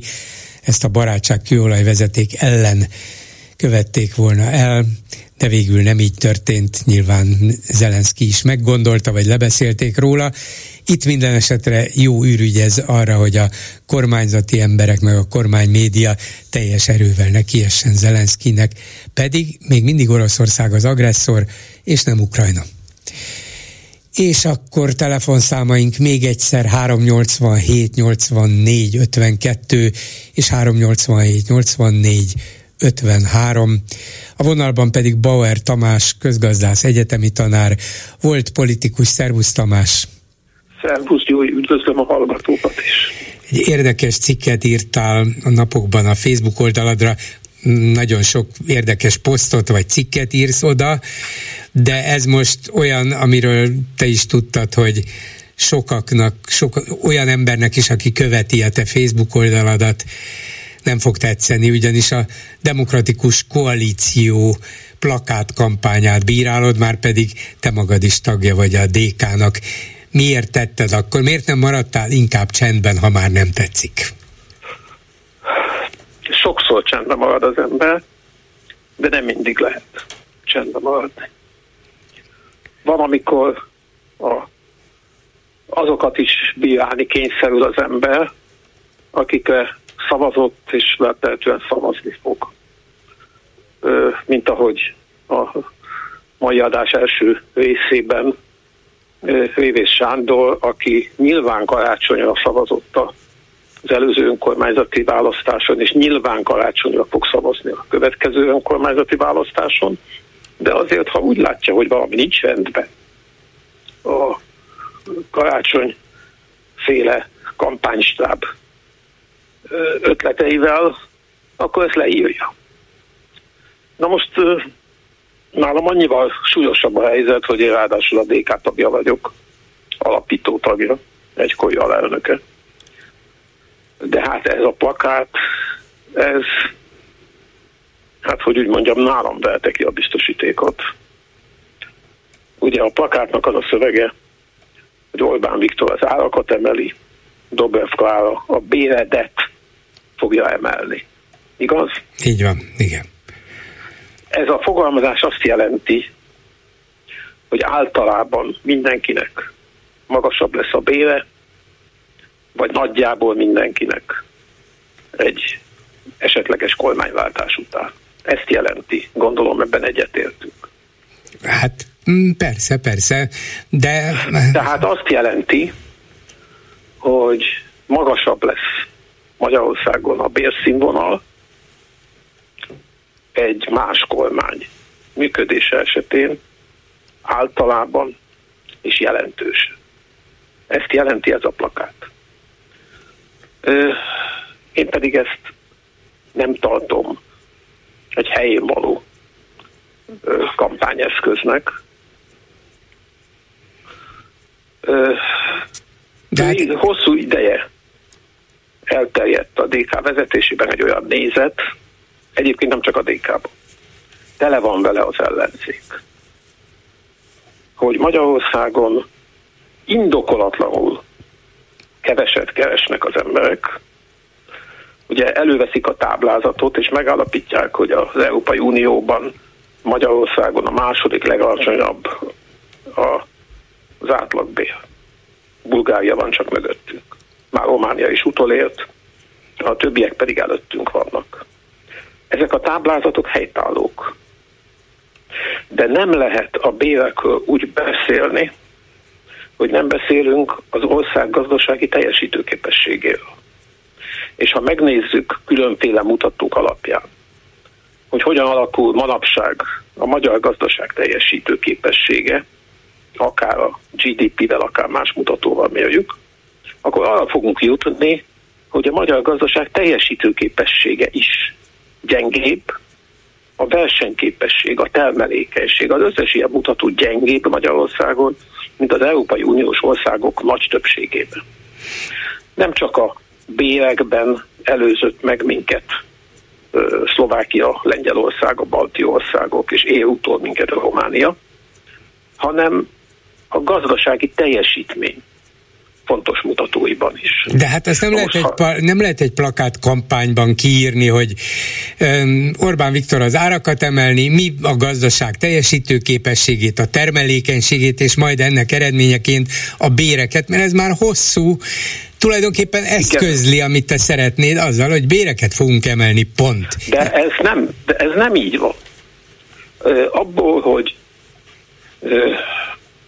ha jól, jobban fogunk kormányozni valamikor, akkor mondjuk tíz év alatt javulni fog a gazdaság teljesítménye.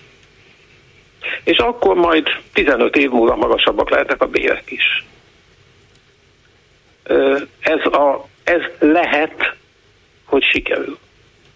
Ehhez azt is meg kéne mondani, hogy mitől lesz jobb a gazdaság teljesítő képessége hogy mitől gyorsul Magyarországon a, te, a termelékenység vagy a versenyképesség növekedése, és erről az egész ellenzéktől én legalábbis nem hallok semmit.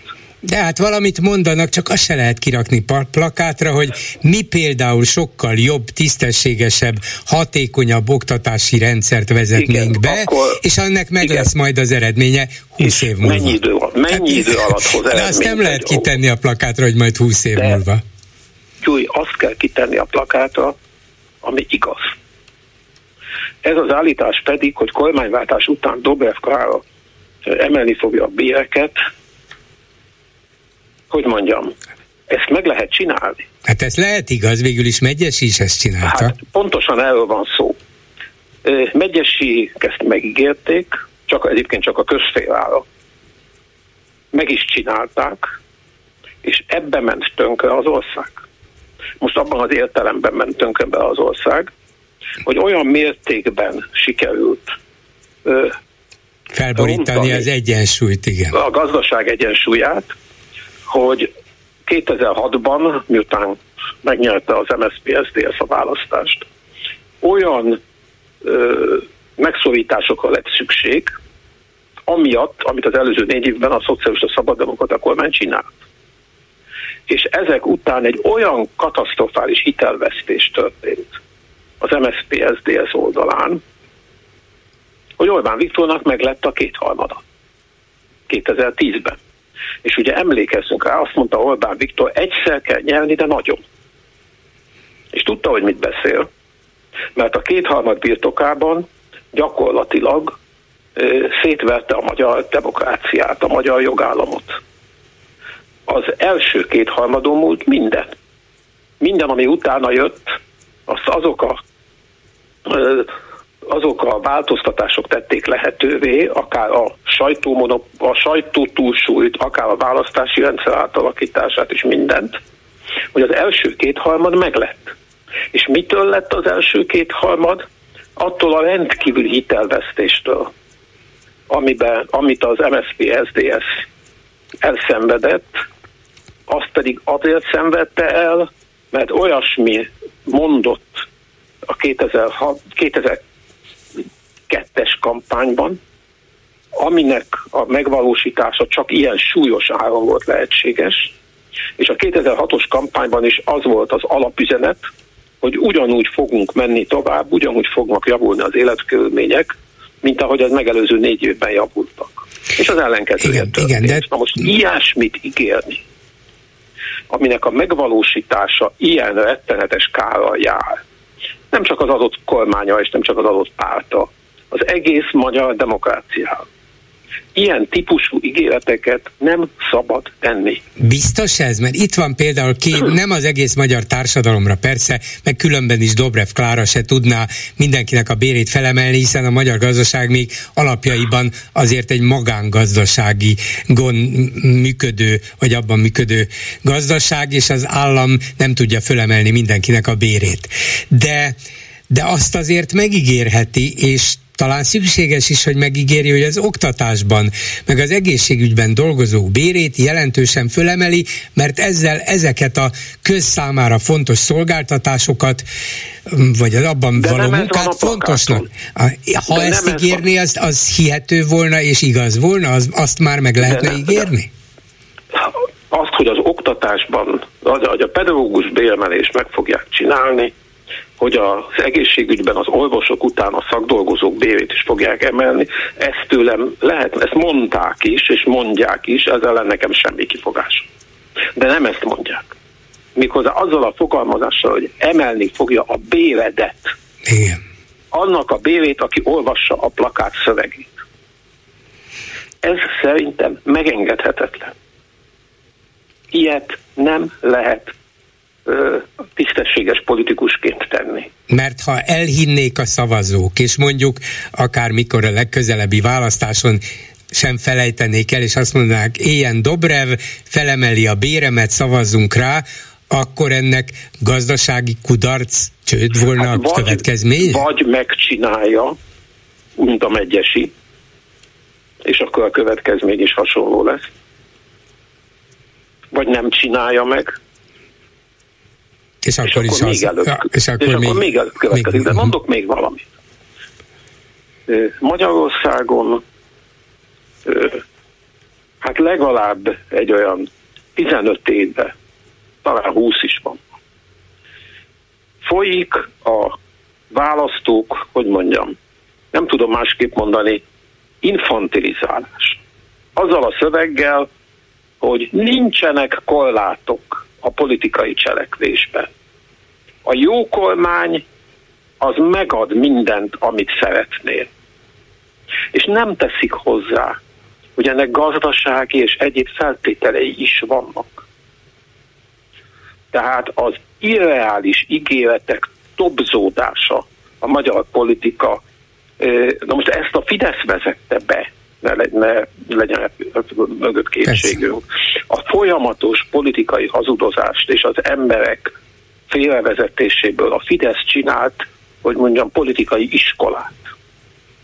Én azt tapasztalom, például ö, választókörében, az SZDSZ egyszerű tagja, hülyeséget beszélek, a DK egyszerű tagjai körében, hogy muszáj olyasmit ígérni, amiről tudjuk, hogy nem igaz. Ez el, Magyarországon ez elterjedt.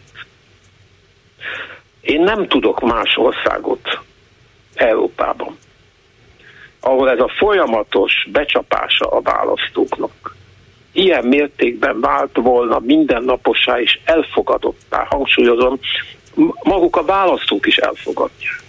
Ennek olyan általános politikai hitelvesztés a következménye, ahol azt mondják az emberek, hogy úgyis minden politikus hazudik, mint ahogy azt is szokták mondani, hogy úgyis minden politikus lop. Ebből egyébként sem fogunk jobban kijönni, mint a Fidesz. Uh-huh. De... Abban biztos vagyok, hogy nincs is ennek értelme.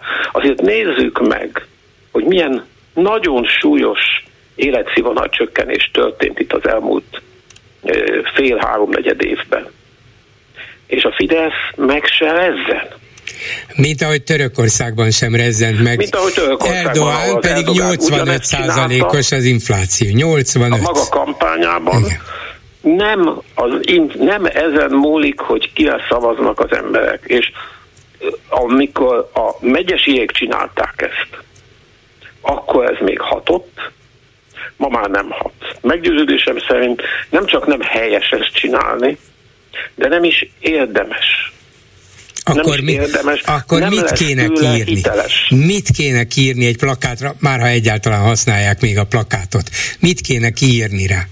Mi az, ami hatásos és igaz?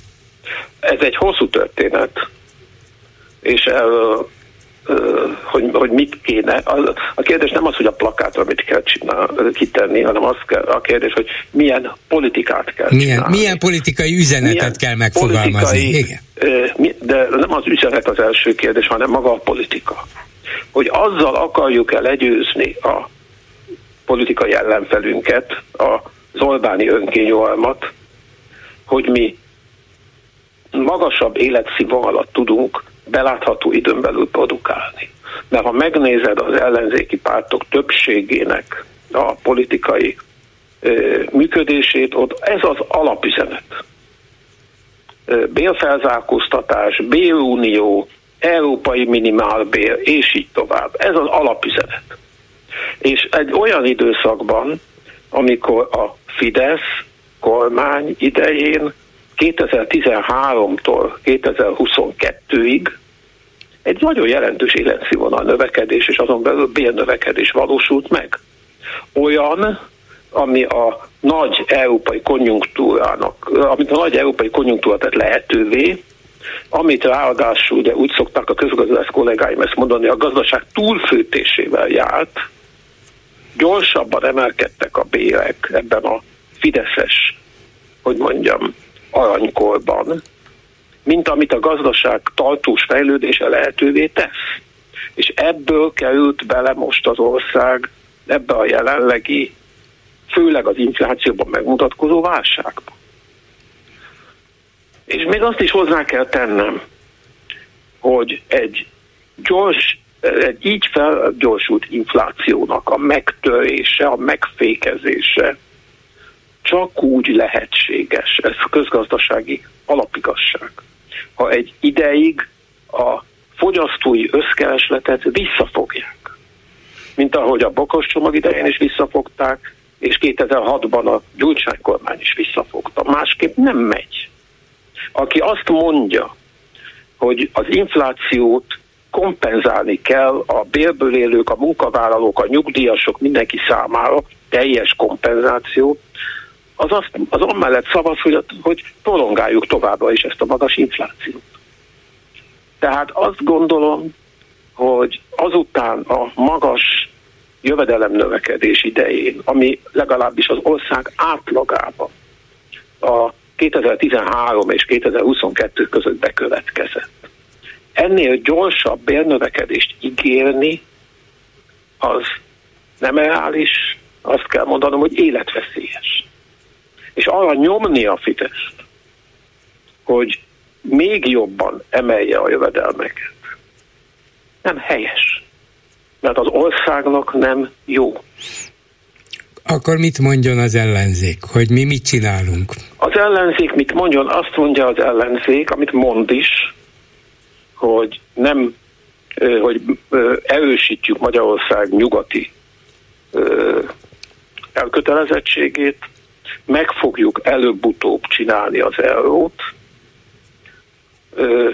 Ezt mondja. Azt is mondja, hogy visszaállítjuk a tanítás és az oktatás szabadságát, hogy olyan egészségügyi rendszert alakítunk ki, amelyben jobb lesz az egészségügyi ellátás, azt is mondhatja, hogy visszaállítjuk az önkormányzatok önállóságát, pénzügyileg is és jogilag is, nagyon sok mindent. Azt is mondhatja, hogy garantálni fogjuk az állampolgárok jogait. Azt is mondhatja, hogy visszaállítjuk a független intézmények függetlenségét a kormánytól és a parlamenti többségtől. Ezt mind-mind mondhatja, és el kell tudnia magyarázni, hogy az, hogy visszaállítjuk a, az oktatás szabadságát, az miért jó nektek, magyar embereknek. Azt is el kell tudnia mondani, hogy mondjam, ez a dolga, hogy az, hogyha erősítjük Magyarország nyugati elkötelezettségét, az miért jó minden magyarnak. Ilyeneket kell mondani, szerintem. Azt is hozzá lehet tenni, hogy persze, 20 éves távlatban ez azt fogja jelenteni, hogy az életszínvonalunk is nőni fog ahhoz képest, amit az Orbán rendszerben el lehet érni.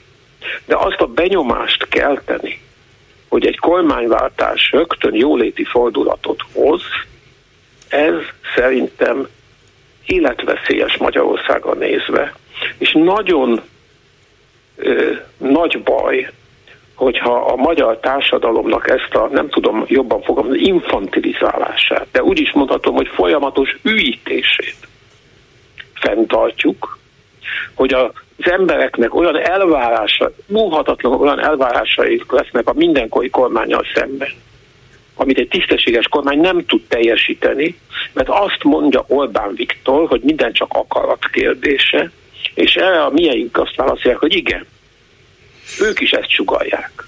Hogyha akarjuk, akkor mindenkinek lehet emelni a bérét, lehet emelni a nyugdíjakat, és így tovább, és így tovább, és így tovább. Ez pedig nem megy, nem működik. És ez óhatatlanul oda vezet, hogy a magyar, egyszerű magyar állampolgár azt a következtetést vonja le, hogy minden politika hazudik, a politika teljesen elveszti a hitelét. És ez, hogy mondjam, nem a mi számunkra rossz csak, hanem a gyerekeink és az unokáink számára is rossz, hogyha Magyarországon az embereket erre a hiedelemre neveli a politika. És ebben szerintem nem szabad az ellenzéknek a Fideszt követni. Köszönöm Na, szépen. Akkor miért vagyunk mások? Így van, majd próbáljunk mások lenni, ez biztos ez a lényeg. Köszönöm Bauer Tamásnak, szervusz. Köszönöm szépen. Háló, jó napot kívánok! Üdvözletem, Borgár úr, Rász Norbert vagyok Ábon. Parancsoljon! Nem tudom, hogy mivel kezdjek. Először is kezdeném a török választással. Hát igen, Erdogán sajnos bejött a mm, erdogáni politika, és az Orbáni politika Törökországba is. Hát igen, pedig lényegében az egész nyugati világ nagyon optimista volt, hogy na most sikerülni fog. Most a korábbi közvélemény kutatások jelentős ellenzéki fölén mutattak, a későbbiek már nem, de a mostaninál mindenképpen szorosabb eredményt és reményt. Most pedig úgy tűnik, hogy ez a remény gyakorlatilag elveszett. Nem tudom, mert néztem ma hajnalban videót, hogy a 444 vagy az Index hozta lett, pontosan nem tudom. De úgy ö, nyilatkozott egy hölgy, aki Erdogára szavazott, hogy hát a nyugati világban darabra veszik a narancsot, nálunk meg kilóra lehet vásárolni. Hát Igen. Ugyanaz a propaganda, Igen. mint Magyarországon. Bevált. Tessék, itt Igen. van. Sajnos, így van. Hogy nem, ő tényleg ennyire, már bocsánat, így mond, így fogalmazok, hülye? Hát az, hát ember, az emberek könnyen, könnyen félrevezethető, könnyen megbolondítható, könnyen sugalhatják nekik azt, hogy ne a szemednek így, hanem nem nekünk. Hanem a televíziónak. Igen, igen, Ezt én mondom, hogy mondtam választáskor is, meg előválasztáskor is. A Fidesz propaganda folyamatosan szapulta a Facebookot. De a, a Deák Dániel, meg ezek azok ott hirdetnek. Amikor ők hirdetnek például a internetes platformon, akkor jó a Facebook, akkor jó a YouTube. Ha az ellenzék hirdet, akkor nem jó. Hát bizony. Nagyon fura, nagyon fura. Szeretnék, Egyébként... szeretnék megszerezni a Facebookot is, hogy nem? Mindent szeretné. Tartunk, már Meg is fogják, igen. Igen, igen. A másik Végül is Mészáros hogy... Lőrinc sokkal tehetségesebb, mint ez a Zuckerberg, vagy hogy hívják. Valamelyik nap, valamelyik nap a fórumban számoltuk, hogy percenként hány forintot keres Mészáros Lőrinc, ugye óránként 21 milliót. Gratulálok neki. Gázterelőként ez nagyon, nagyon tehetséges mutatvány egyébként. Igen. Szeretnék én is ilyen gázterelő lenni, hogy óránként 21 millió forintot. Nekem elég lenne évente 21 millió forint. Nem óránként, évente. Igen, hát Igen, hogy elég, ha szerintem Orbán Viktor, Orbán Viktor titkárságához fordul ezzel a kéréssel, biztos kedvező elbírálást kap. Na meg a másik dolog, ez a múltkori Orbán beszéd, azt hiszem Veszprémben, ha jól tudom? Igen. Nem. De Veszprémben volt, igen. Veszprém, mint Európa kulturális fővárosa. Így van, így van, így van, így van. Igen, Hitler egyesítette Európát. Mivel? Tankokkal? Hát szerette volna, pontosabban. De Ugye ez a... a lényeg, hogy tankokkal. Hát hogyne, hogyne. Repülőkkel, hogy... tankokkal.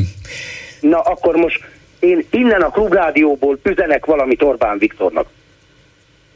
Nem lesz ö, személyeskedő a dolog de itt a más ö, szomszéd településen, Füzesabonyban van egy ilyen elfekvő intézet, egy, ö, hát, bolondok háza. Igaz, hogy zöldre van festve, nem narancssárgára, de szerintem feküdjön be.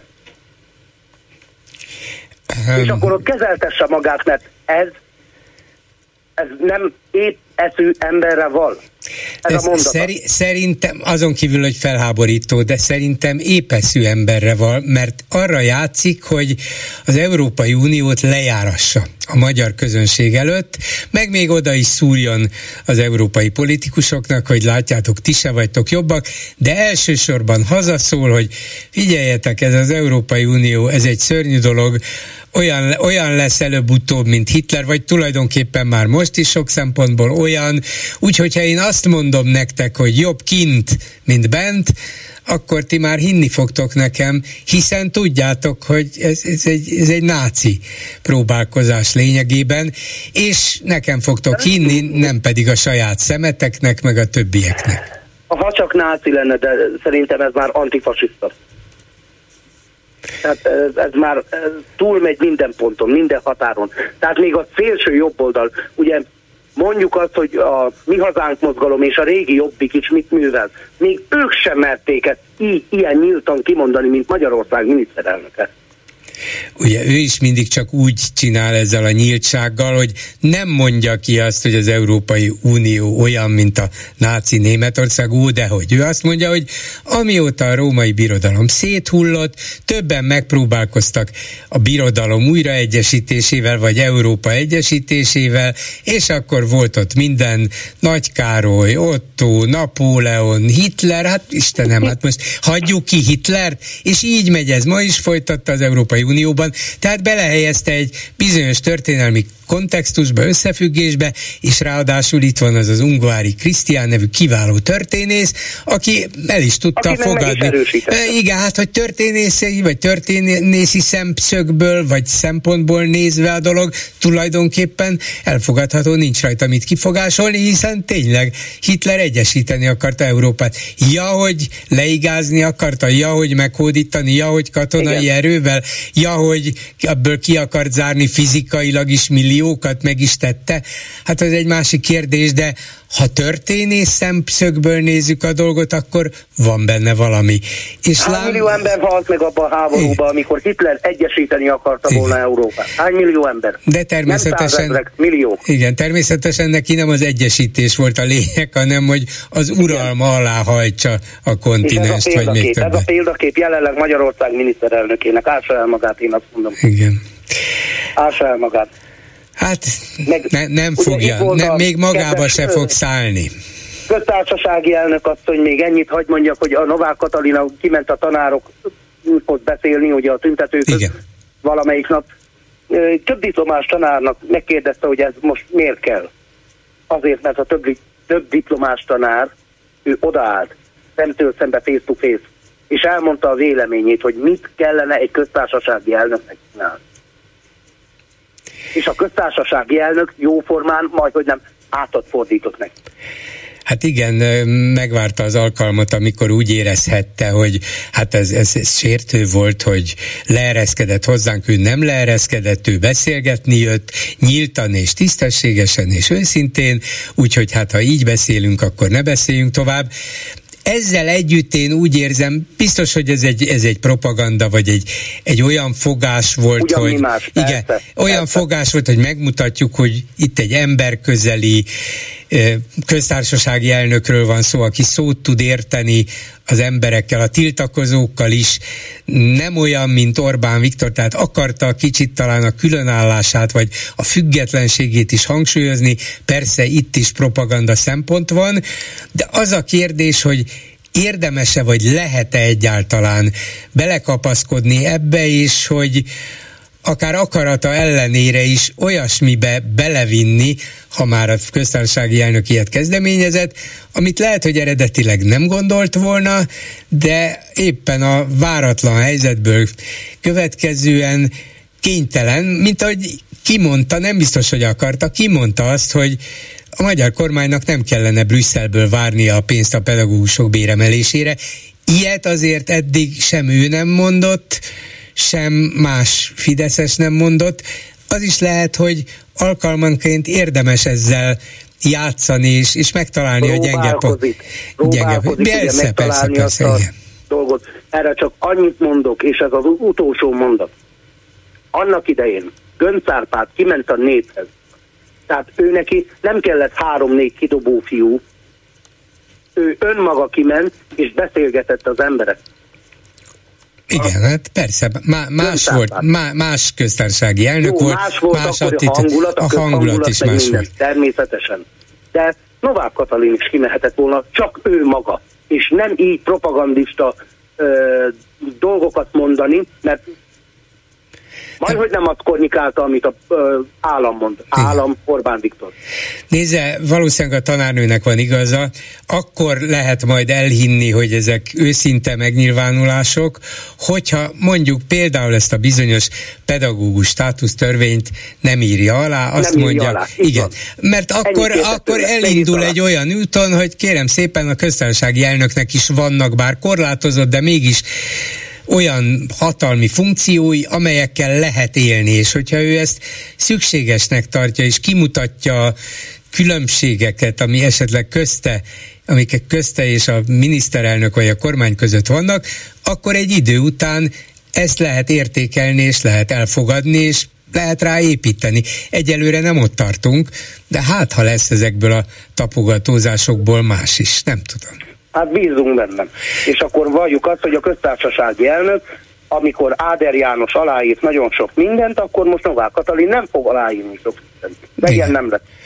Igen, Sajnos hát nem, nem, nem, nem valószínű, nem, van, tényleg nem, akar, nem akarok naív lenni, valószínűleg nem lesz, de még az is lehet, hogy a jóval fiatalabb Novák Katalin azt gondolja, hogy lehet nekem még politikai jövőm Orbán Viktor nélkül is, vagy után is.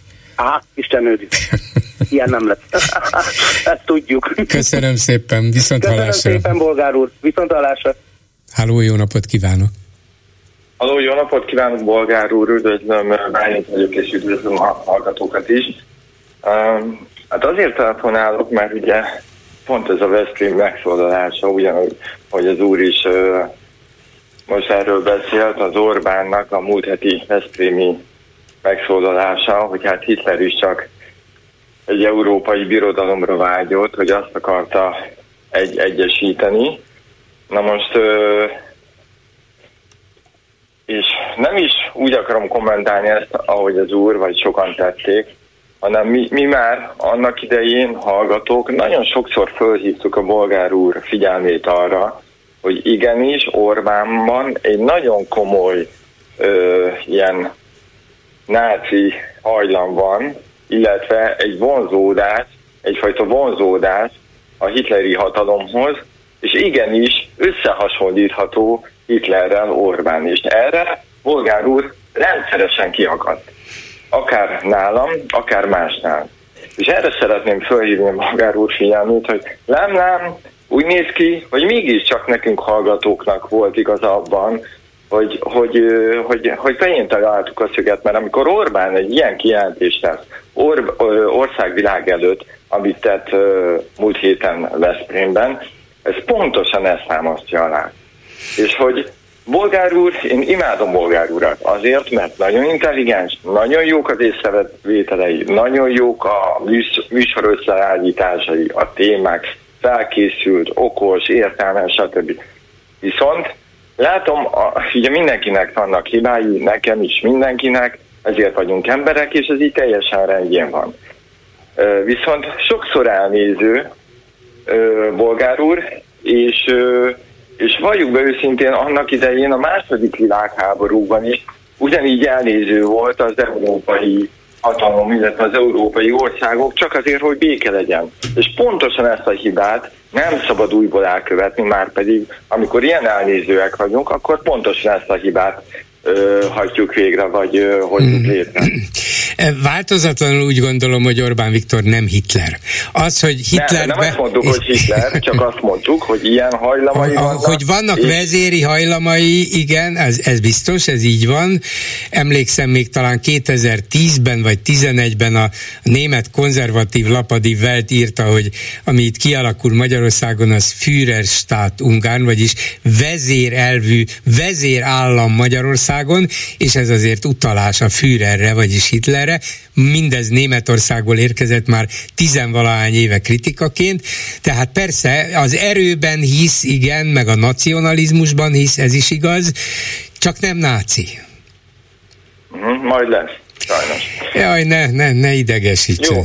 Jó, jó, jó, jó. Az, azért vannak ma Magyarországon akkor... nácik, akik nem, nem Orbán és nem a Fidesz. Az a baj, hogy, hogy Orbán mintha kinyitná a kaput, és ezekkel az utalásokkal, meg, meg jelzésekkel, mint hogyha erre felé haladva. Hát vagy mintha felmentést adna, hogy hát végül is ő is csak európai egységet akart, a fenét. Hát de európai pontos, uralmat de pontosan akar. ezért a felmentés, mert úgy gondolja egyrészt, hogy már megteheti, mert ilyen nagynak képzeli magát, Másrészt, mert ilyen hajlamai vannak, tehát ő, ha ezt megtette volna ezzel 12 évvel, akkor azonnal lemondatták volna, azonnal bukott volna. Most meg már Pöti, Pöti eljutott oda, hogy, hogy már ez se hogy már ettől se omlik össze a hatalma, inkább így mondom. Ö, jó. Visz, és a másik, de azért kapcsolódik ez, hogy múlt héten, pénteken az utolsó hallgatója, aki aztán visszahívták, és hosszasan beszélt a, a, a Megbeszélt című műsor végén, és arról beszélt, hogy bizony kell lennie egy ellenzéknek, akár a Karácsony Gergelynek, talán emlékszek is rá, hogy megálljon az élet Budapesten, hogy megálljanak a dolgok, hogy végre legyen valaki, valami vezéregyéniség, aki oda teszi magát, és mögé állnak. És pont, és, és, és itt is, és tényleg bocsánat, mert tényleg nagyon szeretem Bolgár urat, de itt is, tehát illetve itt, de mondhatom, hogy itt is pessimistának gondolom Bolgár urat, mert igenis erre van szükség. Igenis hinni kell abban, hogy van valaki, aki, aki nagyot mer tenni. Egyébként hatházi pont ilyen karakter, de, de hogyha lenne egy ilyen ember, aki akár hatházi, akár karácsony, sokkal inkább hatházi tudom ennek de elképzelni, de, de akár karácsony is, mert ő Budapest főpolgármestere, a legnagyobb ellenzéki régiónak a, vagy, uh-huh. vagy ö, egységnek a polgármestere, akkor ha ő azt mondaná, hogy jó, ne tovább, elegünk van, nem kapjuk meg se a láncidra, se a többire, ott van még az állatkerti pénz, stb. a biódom, meg még rengeteg, meg amit elvettek az elmúlt egy-két évben Budapesttől, két évben vagy három évben, akkor azt mondja, jó, mi ezt így nem csináljuk tovább, ha ti nem tartjátok a szavatokat kormány, és nem adjátok nekik, nekünk ide a pénzt úgy, hogy Magyarország bevételének a 40%-át mi termeljük meg, és ti elveszitek tőlünk, és még a, a, egy, tehát ennyire, hogy 6 milliárdot nem vagytok képesek adni, mikor Magyarország bevétel mennyi? 25 ezer milliárd körülbelül. Akkor, akkor, akkor mennyi az? Akkor 40 százalék, akkor 10 ezer milliárdról beszélünk, ennyit elvesz kormány. Hát a, GDP az 70, a, a GDP az körülbelül 70 ezer, vagy már annál is több milliárd. Úgyhogy igen, persze, hát ez egy jelentéktelen pénz a 6 milliárd. Értem én, hogy szeretné, hogyha lenne egy olyan vezértípusú vezetője az ellenzéknek, aki mögé százezrével állnának az emberek, de egyrészt nincs, másrészt nem biztos, hogy ugyanazokkal a módszerekkel célszerű élni, mint amivel vagy mint amelyekkel Orbán Viktor sajnos sikeresen élt. Lehet, pont, hogy pont karácsony... Ki a lényeget, de pontosan, mert máshogy nem lehet leváltani Orbán kormányt, az Orbán kormányt, ne is képzelje el sem, sem más, hogy egy autó krata rendszerben, ami a választás totálisan át lett írva az elmúlt 10-12 év alatt, vagy 13, hogy meg lehet nyerni. Ez nem is tudom, aki ebben hisz, az, az, az, az egy gyerek. Hát egyszerűen nonsens. Nyilvánvalóan, de oda kell csapni az asztalra, és azt mondani, mint ahogy a taxisok, mi ezt nem tűrjük tovább, kész, megáll az élet, lezárni a hídakat, stb. stb. És onnantól kezdve megállt az élet, nincs tovább. És Orbán egyébként fél, pontosan az ilyen dolgoktól fél. Ha lenne valakiben olyan kurázsi, és ezt nem pozitív értelemben mondom, de mint mondjuk Orbánban van még több, és ilyen eszközökkel élne, akkor igen, nagyon hálás lenne érte a nép, és igenis odaállnának mögé, és pontosan ebben téved bolgár úr, mert ha ezt valaki meglépné, bárki is lenne ez, akár hatházi, akár karácsony, igenis a nép mögé állna, annak ellenére, hogy most csak annyit látunk, hogy 1800-an mennek ki egy pedagógus tüntetésre, holott van vagy 120 ezer pedagógus. De ez nem, tehát nem pedagógus tüntetést kell csinálni, hanem meg kell állítani az életet Budapesten, és onnantól kézve csak mat. Köszönöm, igen. Köszönöm szépen, okay. viszont hallásra. Köszönöm szépen, viszont hallásra. És mit írnak a Facebook oldalunkon, Lőrinc Saba? Szia Gyuri, köszöntöm a hallgatókat. Orbán Hitler, hitlerezéséről meglehetősen sok gondolat született. Ezek közül a legérdekesebb az volt, hogy Orbán ugye említette Nagykárolyt, Ottót, Napóleont és Hitlert, de valamiért egy kommentelő észrevette, hogy hiányzik a sorból Stálin és Brezsnyev. Igen. Aztán a, a hírünk a világban jeligére a következő komment érkezett.